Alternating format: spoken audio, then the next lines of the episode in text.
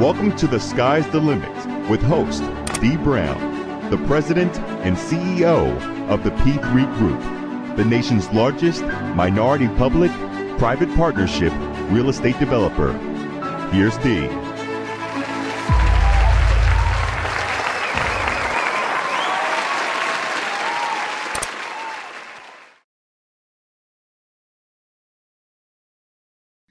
And welcome to this episode of The Sky's the Limit.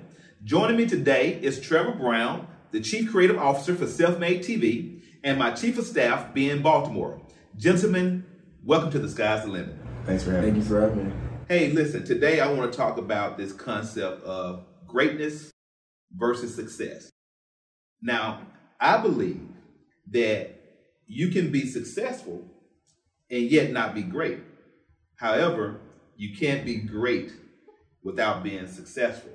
And so that concept stems from the notion that in order to be great, you have to do something that is bigger than yourself. You have to be doing things to further a cause or belief or passion uh, that you have.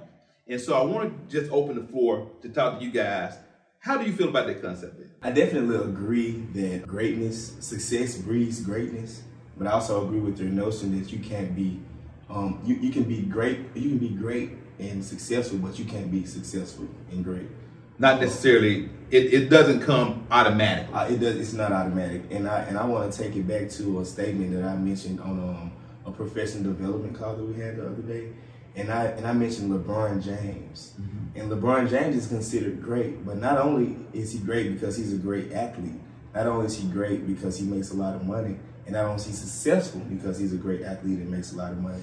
What makes LeBron James great is his impact and influence that he has within many generations and many cultures.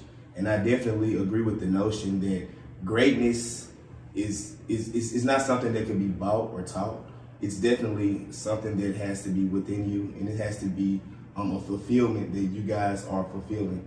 And in, and in LeBron James's case, I definitely agree and feel like he pushes his his greatness mentality on others and he actually gives us, others the opportunity. So yeah, LeBron James gives others the opportunity to witness success, um, coming from witness success and greatness, coming from you know um, humble beginnings and a humble background. What do you think, Trevor? You know, I kind of see greatness as a life as a lifestyle. Um, it's something that you have to work towards on a daily basis. Basically, the long nights, the early mornings, and just the way that you, the way that you kind of hold yourself up on a day-to-day basis and what you work towards. Just recognizing the weaknesses that you have, the passions that you uh, want to strive for, and just shooting for the stars every single day. Yeah, well, I, I'm gonna I'm gonna expand the concept a little bit further to say this. So, when you talk about being successful, you're talking about achieving uh, whether it's financial success, uh, being at the top of your game in your career, uh, you know, doing those things. And there are a lot of successful people that make a lot of money that are at the top of their game, but they're not happy. And so, when you talk about being great, you're talking about doing things that really impact lives, that really changes uh, variables for a lot of people. And so uh, one is one concept is when you think about Dr. Martin Luther King, he's great. He was never known for being a super wealthy individual, never known for being uh, financially uh, independent.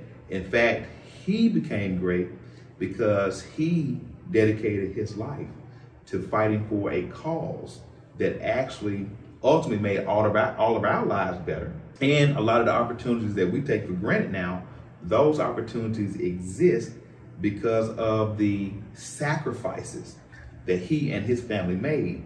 And that's what make him great. Absolutely. And so when we talk about being in a situation where uh, you're doing things for causes that are greater than yourself, uh, that brings me to some of our initiatives uh, as a company. So we talk about self-made uh, TV and how we launched that streaming channel to be a platform to offer independent film uh, producers and content creators an outlet to showcase their work to the world. without having a lot of the filters and a lot of the manipulation and games that come with traditional Hollywood movie producing, right? So talk to me about self-made TV and, and what you feel our impact could be. Well, I definitely feel that self-made TV is a factor of, of your greatness and our greatness as a team because, as you mentioned, we are we are being we, have become a conduit for independent filmmakers and, and independent artists who otherwise would not get their content, you know, out on a wide on a wide widely watched platform, and that just goes to show um, the difference between a successful individual and an individual who strives to be great you know, a successful individual can take care of their family, you know, and maybe a couple families around them, but a great individual actually gives others opportunities to come on and, and, and be something and be a part of something that's bigger than everyone. So Trevor, what do you find most exciting about the self-made television project that we launched? Well, um, I think the most exciting part about it would be just the fact that we're giving all of the smaller, smaller name directors, producers, and people of color who haven't had that platform to really showcase the creativity, the artistry, and all the hard work that they put into their craft. I think it's really awesome how we're giving them that platform to really just showcase that you know they can do it just as good as anyone else. Right.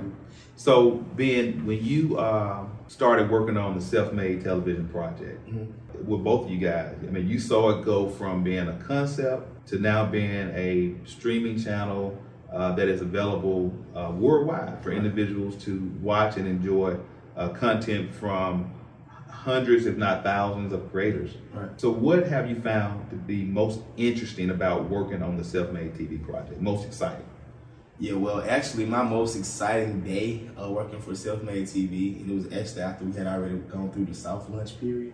Um, I got a call from you saying that um, we are about to do affiliate program with Apple where um, Apple TV and iTunes would provide us with all of their content, and we actually have it on our, you know, black-owned network. And that was that was so powerful to me because I associate myself with Apple's products in so many different ways, from their AirPods to their watches to their music and movies.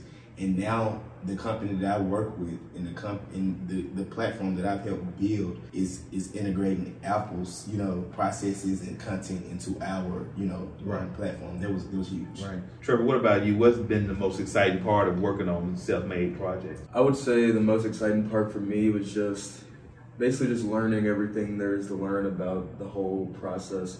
Uh, just seeing how all the parts move, seeing how everyone works together as a team, and us really just bringing it from the ground up and just making something extraordinary. So uh, I would say that was probably the, my best and most memorable part. yeah, one of the most interesting things to me about self-made TV, just the, the process of from concept to creating uh, the actual network that's live now is the is the fact that somewhere in the world there's someone working on self-made TV. There's some team member working on some aspect of self-made TV to make it better, to make it more robust. 24 hours a day. 24 hours a day. 24 hours a day. There's someone doing uh, some task to make self-made TV bigger, better, stronger 24 hours a day, seven days a week. Every time. And, it, and it's inter- interesting for me, you know, leading the organization is that I know when I wake up at 3 o'clock in the morning, if I look at my email at 10 o'clock at night, 10 o'clock in the morning, 6 o'clock in the afternoon, there's always communication there related to some aspect of what we're working on. And so that's been something that has been really intriguing to me, you know, being a um, you know, coming out coming out of the real estate development background right. and doing projects uh, around the country and in the Caribbean, you know, so I'm used to dealing with different time zones. Right. Uh, but typically those time zones span uh, a matter of a few hours. Correct. But now, you know, a lot of hours. Yeah, when we get, when we're laying down, there's people getting up and they're, they're just starting their day, and they're just starting to pick up all the initiative that we sent to them. Right you know, during our normal workday. And right. the interesting thing is I have to communicate with them right. because I don't want to hold them up. Right. So I have to get up in the middle of the night and really look at this stuff and make sure that I'm not holding up no team member nowhere else in the world so that we can keep that that ball and that process going. Well, that actually leads me into a question that I have for you, Mr. Brown. Um, you know, I've been with the firm uh, a little over a year and a half, and I have witnessed you just wrangle so much. And I just want to know, you know, from from real estate development to the yacht that we own um, and operate in, in charter in, South Florida to self-made TV. How do you? What is the central comp- component for you that helps you kind of bring everything together? Trust. Trust. The, the whole the whole thing start with trust. So you you you organize a team, you put the team over a project, and then you trust them to execute it. And now you have to manage your teams. You have to you know you got to have checks and balances. Uh, you, you must have vision. But the first component is being able to trust someone else with your vision, with your dream. Oftentimes, small business owners can't grow because they feel like everything that I do, I need to put my hands on it. I need to be there. I need to micromanage it. The reality is the way that you grow your company, the way you grow influence, the, the, the way that you grow ideas is by assembling the most talented in- individuals you can find. Mm-hmm. And then you can't be afraid to tap into talent that hasn't been discovered. Mm-hmm. Been one of our greatest tools Absolutely. is being able to find talent that hasn't surfaced and help bring that talent to bear. And so, you know, when you think about all the meetings that go on all day, there's somebody, you know, within our team that's meeting on some, whether it's real estate, whether it's TV, whether it's tequila, whether it's clothes, whether it's um, uh, merchandising. There's someone meeting about some facet of what we do every minute of, it, of every day. And those, and so I have to trust those teams to do, you know, to come together, see the vision, and be willing to propel that vision uh, forward. And then my job is to, of course, oversee the big picture, and then make sure I keep each one of those teams mm-hmm. focusing on tasks. So, organization is, you know, skills is very critical because sometimes we get caught up in, I'm going to start working on something, and then something comes up here, I'm going to stop. I'm gonna jump here, or something that's gonna pull me here. I'm gonna stop, jump there, and then you have a whole bunch of things Incomplete. that that's incomplete. And what I like to do is say, okay, and you've seen me do it. I'm gonna get right. Let me wrap this up. I'm coming right to you. You know, if it's not, you know, if I don't have to put a fire out, wrap it up. So, what was one of your greatest weaknesses uh, starting out, and how did you, you know, work towards strengthening that area of weakness? I think the greatest weakness that anyone has in business is being able to understand the difference between what you know and what you don't know. That's the biggest challenge because when you have a vision, when you have a dream, I think inherently you want to think that since you birthed it, Right. you you have to take it from cradle to grave. Mm-hmm. But the reality is that you could have really, really good ideas and have really, really great visions. But if you can't have the foresight to say, now I'm weak in this area. I'm not good. I, I don't like doing this. So how do I find someone, some entity, you know, to, to plug into my team to take care of these tasks where I can get the best outcomes. And I think my initially, like so many people, I thought that when I developed a dream, I had to take it from cradle to grave. And that was my biggest weakness. And but understanding that empowering people to carry your dream forward, to bring your dream to reality, being able to empower people to do that is your biggest strength. Okay. I have a question for um, aspiring leaders or, you know, of, of major organizations or CEOs. When you have instances where, of course, you your central tenet is trust, but you have people on your team who may not be as competent as you as you expected. How do you um, and you and you may become apprehensive about whether or not they are, you know, able to get the job done. How do you deal with that consultation? You know, I think the first element that I try to evaluate with any employee is number one, loyalty. Are they loyal to the cause? Competence is next, but loyalty is first. Right. If this person is really loyal, and I believe that they really are focused on de- delivering our vision, delivering on our goals and objectives, then I look at the loyalty 1st mm-hmm. Then I look at competence, and I try to evaluate competence. And so I may hire a person and put them in a position only to determine or learn that that person is not best suited mm-hmm. for that role. Then, if they are loyal, they're mission focused, my goal then is to assess their skills and figure out how can I reassign this person mm-hmm. a new role and responsibility or set of responsibilities that are more in line with this individual's skill set. And so sometimes it's about saying, okay, I hired you to do X, Y, Z. You sit the person down and say, look, you, are struggling in this area. You're, you're, you're excelling here. I know you can be strong and really add value to the company if we can put you here and you can, you know, we're going to change your title. We're going to give you new, you know, new role, new responsibilities. Uh, and you, but you're going to still be part of the team and you're going to still help us win, but you're going to help us win by doing what you're strong at. And, I, and that's how I try to deal with it. And an individual who is really focused on growth and growing as a person, they'll respect that because you're not going to be successful. If I'm a good running back, I always, I always go back to sports, but if I'm a good running back, uh, don't mean I, am going to be a good quarterback.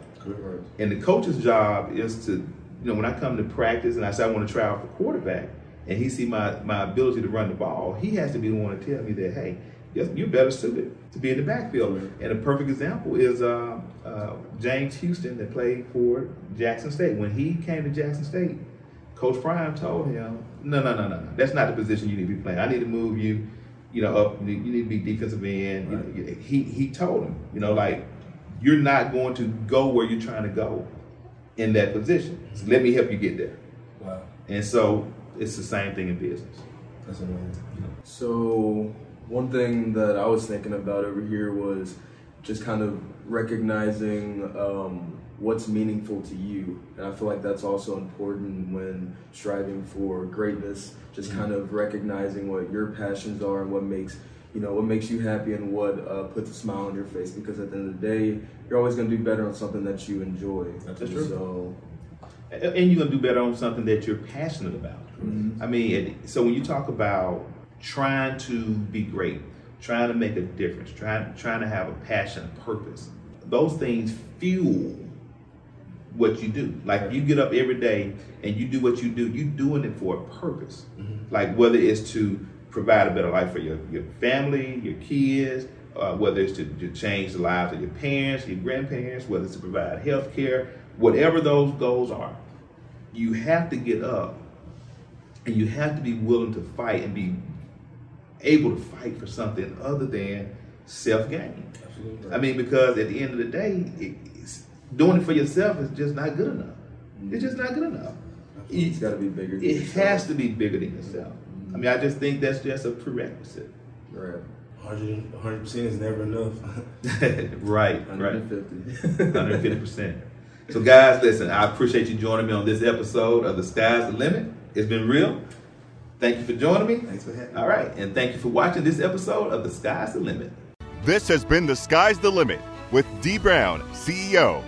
To find out more about Dee, go to dbrownceo.com or Google Dee Brown CEO. To connect with the P3 Group, check out thep3groupinc.com. The Sky's the Limit is a self made TV original production.